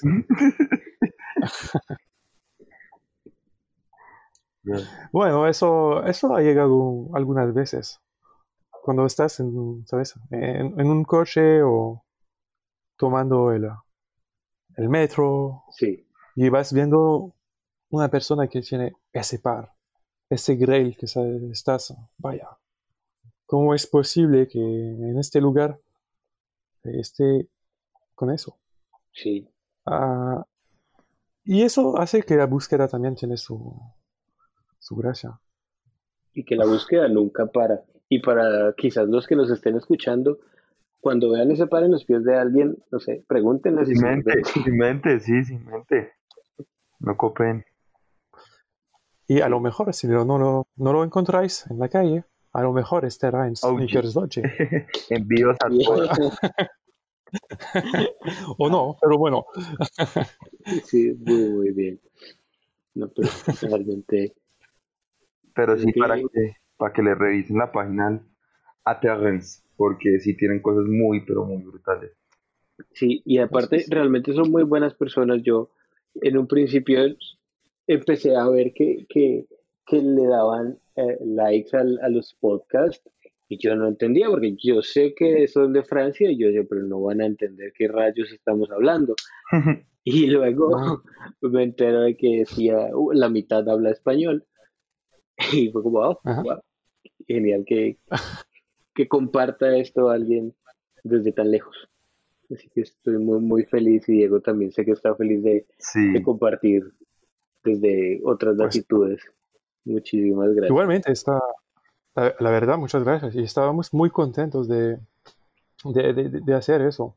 Uh, y, llegamos en el 2021 con un deseo de, ¿sabes? Abrir el tema, decir, bueno, hacemos eso, nos gusta eso, y hacerlo con gente que le tenemos uh, aprecio, que respetamos lo que hacen, su trabajo. Y, y ¿por qué no? Colombia, pues perfecto, Colombia, nos gusta Colombia. Ah, acá bienvenidos. Siempre bienvenidos. Bienvenidos. Y, Muchas gracias. Y salimos a cazar, que hay por ahí. Vea, vea, vea. Ahí, aquí, sí, aunque no lo creas, también hay, hay muchas cuestiones como para ver. Lo que pasa es que en Colombia hay mucho tema de réplicas siempre hemos estado como muy bombardeados de... Pues, Perdón, el tema de, de, fakes. Ah, de fakes, vale. Entonces, pues siempre está como el temor de, pues que si no lo, lo, que uno encuentra es, es original o no. Pues porque independientemente de si el zapato es viejo o no, siempre han habido fakes. Pero sí se encuentran cosas mm. muy interesantes. En, en particular hace poquito, y te hablo de hace que un mes, un amigo en, en una trip store de aquí de Bogotá encontró un Nike Dunk High eh, del 2008, si no estoy mal, que el, de los Grammy Awards, que le dieron como a los ganadores del Grammy en 2008. Vaya. Aquí en Colombia, es como, ve, deben haber muchas cosas escondidas esperando un dueño que las aprecie como deben ser apreciadas. Exacto. Tenemos el deseo que cuando un par lo mandamos, la gente lo trate con, lo trate con el cariño que se merece. Sí. Y eso también es, lo que pienso a veces, así suele como raro ñoño. O sea, las personas que tienen la labor como la, la de Sneakers OG, también es como le buscan casa a pares que están escondidos en un lugar muy oscuro y no tienen nadie que los que los aprecien. Tal cual, es como el Instituto Francés de Bienestar de los Inmigrantes. Totalmente, es como, ¿sabes? Adopción de pequeñitos peritos muy, muy, monos, muy, ¿sabes? que estás buscando, mirando, bueno, ¿es buena familia eso? A ver, bueno, parece Y vamos. ¿Y, ¿Y cómo está el vintage en Colombia? Uf, ¿Cómo pues, te digo? No sé, yo... es, extraño. Eh, y pues, también depende mucho de, de dónde estemos, ¿no? Yo sé que en Cali es completamente distinto. pues como yo vivo en la capital, eh, en Bogotá siempre se ha visto el tema de pues tiendas de que importan productos eh, pues de marcas extranjeras. Ajá. Pues no, no, con el, no con el sentido de vendérselos a la gente como vintage, sino porque normalmente es mucho más económico la ropa usada, ¿sí me entiendes? O sea, simplemente por, por economía. Eh, y tú siempre veías en la calle que inclusive, como decía Sony, las personas que reciclan y eso terminaban con esas prendas. No porque entendieran qué es, sino porque finalmente las conseguían a, un precio muy económico. Eh, pero ya unos años para acá uno empieza a ver como, más que nada en la juventud, gente como de, mi rango de edad, hablamos desde los que 18 a los 25 años, utilizando prendas vintage y al menos aquí en Bogotá se está viendo como una bien grande también en cuanto a, emprendimientos, páginas que venden vintage y todo eso, pues han crecido mucho en los últimos, yo creo que dos años. Y hay cosas bien interesantes. Sí, realmente en los últimos dos años se ha visto mucho que la gente, pues, no, quizás hay, hay tiendas que traen vintage de Estados Unidos, de esos que van a los vertederos, no sé. a, los, a los contenedores. Sí, y lo traen así. También hay otros que ah, ya hay gente que vende como packs, como cajas enormes de muchas cosas y también lo mandan para acá. Y también como que cosas que van comprando aquí mismo en el país, ah, van a mercados de pulgas y los compran. Y está, está, está, está iniciando, no estoy diciendo que sea grande ni nada, pero hay un cierto interés y con el podcast y con, digamos que el tipo de zapatillas que también me gustan y subo, sí ha habido personas más interesadas que preguntan qué pares, de qué año y ese tipo de cosas. Sí, que es interesante. O sea, es algo que va madurando, va... Sí, igual, será pequeño también porque no, no es, no, pues el vintage es chiquito. Pero por otro lado está la escena del rock y del metal underground. Colombia es muy y y ahí sí hay muchos pares vintage. Bueno. Sí. Y lo mismo en Chile también es muy importante en la movida vintage, en el underground del rock, en Argentina también. Y eh, Trashguard, que yo en lo personal no tenía ni idea. Trashguard es un, pues lo pueden buscar en Instagram como Trashguard, es un chico, bueno, es un tipo que sube mucho material de, de, trash metal y también colecciona zapatillas, pero no las muestra, solo sabemos que lo hace. Y, y también es como otro mundo que no teníamos ni idea que en la punta del mundo, en La Paz, Bolivia, que es mm, El lugar más alto del planeta. pues, La Paz, ah, creo. Sí. Y allá arriba hay, un, hay personas que coleccionan zapatillas. Con todas las, o sea, con todo lo que implica residir en Bolivia y poder coleccionar ese tipo de calzado, porque no sé si para Terrence, pero en Bolivia no es permitido el ingreso de, de ropa y de calzado usado. Entonces imagínate la logística que uno tiene que cuadrar para poder traer un par. Sí, es un, es un problema. Pero así y todos lo logran y es muy, muy, muy interesante. Mm. Pues sí, imagino. Es una, es una escena interesante, extraña, muy underground, pero hay, hay, hay, hay gente, hay, hay personas que están interesadas y que poco a poco van, van surgiendo y van apareciendo. Pues grande, grande. Sí, digamos que a nivel Latinoamérica es muy interesante porque puedes, por ejemplo, en México está mm, High Top Lifetime. Sí. Por ejemplo, él es un coleccionista bastante interesante y tiene piezas increíbles. Sí, sí, Y así, bajando desde México para hasta Argentina hay personas con ese mismo corte, con, ese, con esas mismas inquietudes de ese tipo de pares. De, de hecho, creo que Back, Back to OG hay Top Lifestyle. Sí, sí, he visto pares muy interesantes de Top Lifestyle. Sí, sí. Ellos también tienen una relación chévere, bacana de amistad y, y han hecho intercambios y ese tipo de cosas. Igual con Trash Guard y Back to OG también han tenido intercambios y esas cosas. Bueno, o sea, eso es algo que también me gusta de, de, sea, podríamos llamar comunidad vintage, que, que más o menos sabes dónde están los pares y quiénes los tienen. Mm, bueno, a lo mejor lo diferente aquí sería que, como decía antes, hay más personas que tienen pares Sí. Pero, a ver, conozco pocos que tienen uh, un poco de todo, ¿sabes?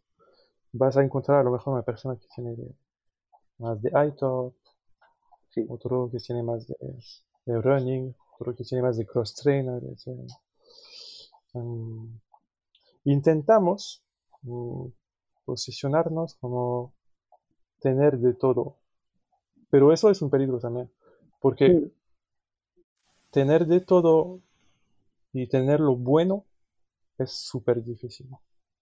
Súper difícil. Ah, así vamos adelantando muy tranquilamente. Ah, hemos añadido, por ejemplo, modelos para kids, ¿sabes? Sí, para niños. Ah, y, y, cosas para mujeres porque vemos que hay un interés también. Y es muy chulo, pero e, e, es difícil de constituir algo que sea una oferta importante, que no sea solo ese modelo.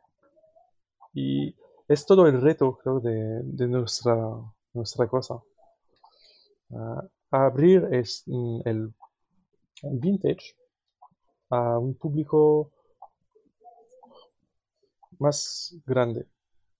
Que- y puedes estar extrañado por la gente que te lo compra. Y vas a ver que a lo mejor hay una- un padre de familia que eso ocurrió hace un mes, eh, que compró tres pares, pues uno para él, uno para su hijo, uno para su mujer. Y eran cosas bastante underground, ¿sabes? Ok. Pero pues, ¿sabes qué? Me gusta, es, es bonito, eh, os he visto, pues vamos. Sí, No, es genial. bastante interesante, sí. ¿Sabes dónde también he visto como una, ah, como otro culto también al high top? En los países, no sé, como en esa zona de Vietnam y Singapur y Malasia, tienen como también otra onda con los, con los high tops. ya, pues. Sí, sí, tienen algo con eso. Sí, porque Ah. son como muy metaleros también. Sí, sí, sí. Es, eh, bastante, a ver, no quiero decir extraño, pero Curioso. curioso eso. No me lo esperaba que en el sureste de Asia hay tanto interés por ese movimiento, pero lo hay. Sí, y es grande y es serio. O sea, los ves así muy, Totalmente. muy caracterizados, chaquetas, bandas, y ellos mismos tienen a sus bandas y todo, ¿Mm? y zapatillas, muchas. Muy, muy, muy interesante. Sí, sí, sí. Eh, bueno, saldré una- unos archivos. ah, es un poco meta porque son eh, grupos asiáticos que van llevando ah, t-shirts de grupos Sí, de thrash metal, llevando Aitop. Mm. claro. O sea, imagen de Aitop de chicos llevando imágenes de Aitop. Esto lo dice Sí. todo sobre cómo se transmite la cosa del, ¿sabes? De la cultura. Wow. Yo creo que por ahora hemos hablado lo suficiente. Me encantaría tener otro capítulo. Sería una chimba.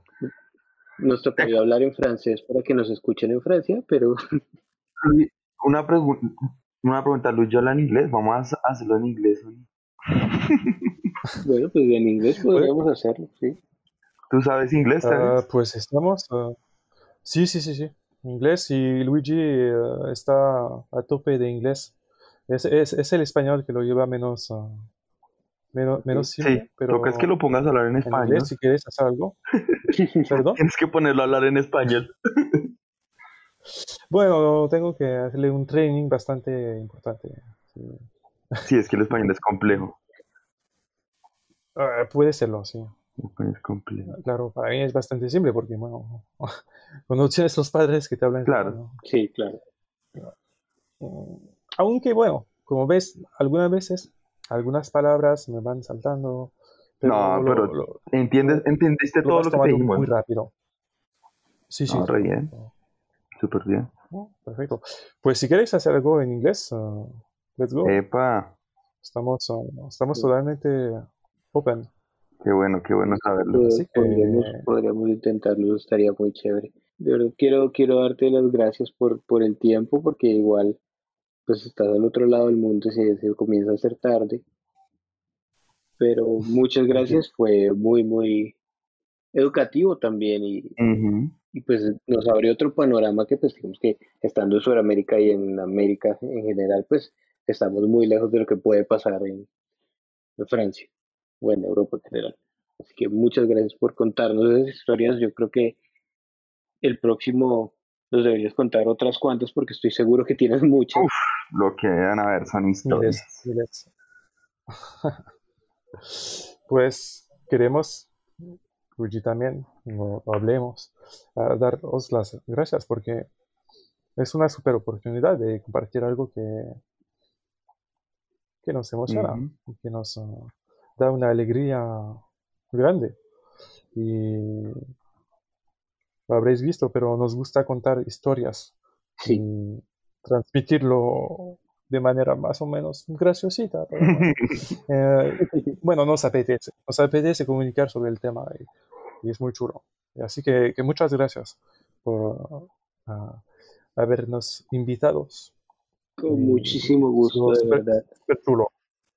Muchas gracias, Sneakers OG. Diego, seguimos hablando todos los días, todo el día. Epa. Esto fue Talk número 14, el primero del año y feliz año y que les llegue todo lo feliz. Veamos hasta dónde llegamos. Muchas gracias. Bienvenido a este parche de.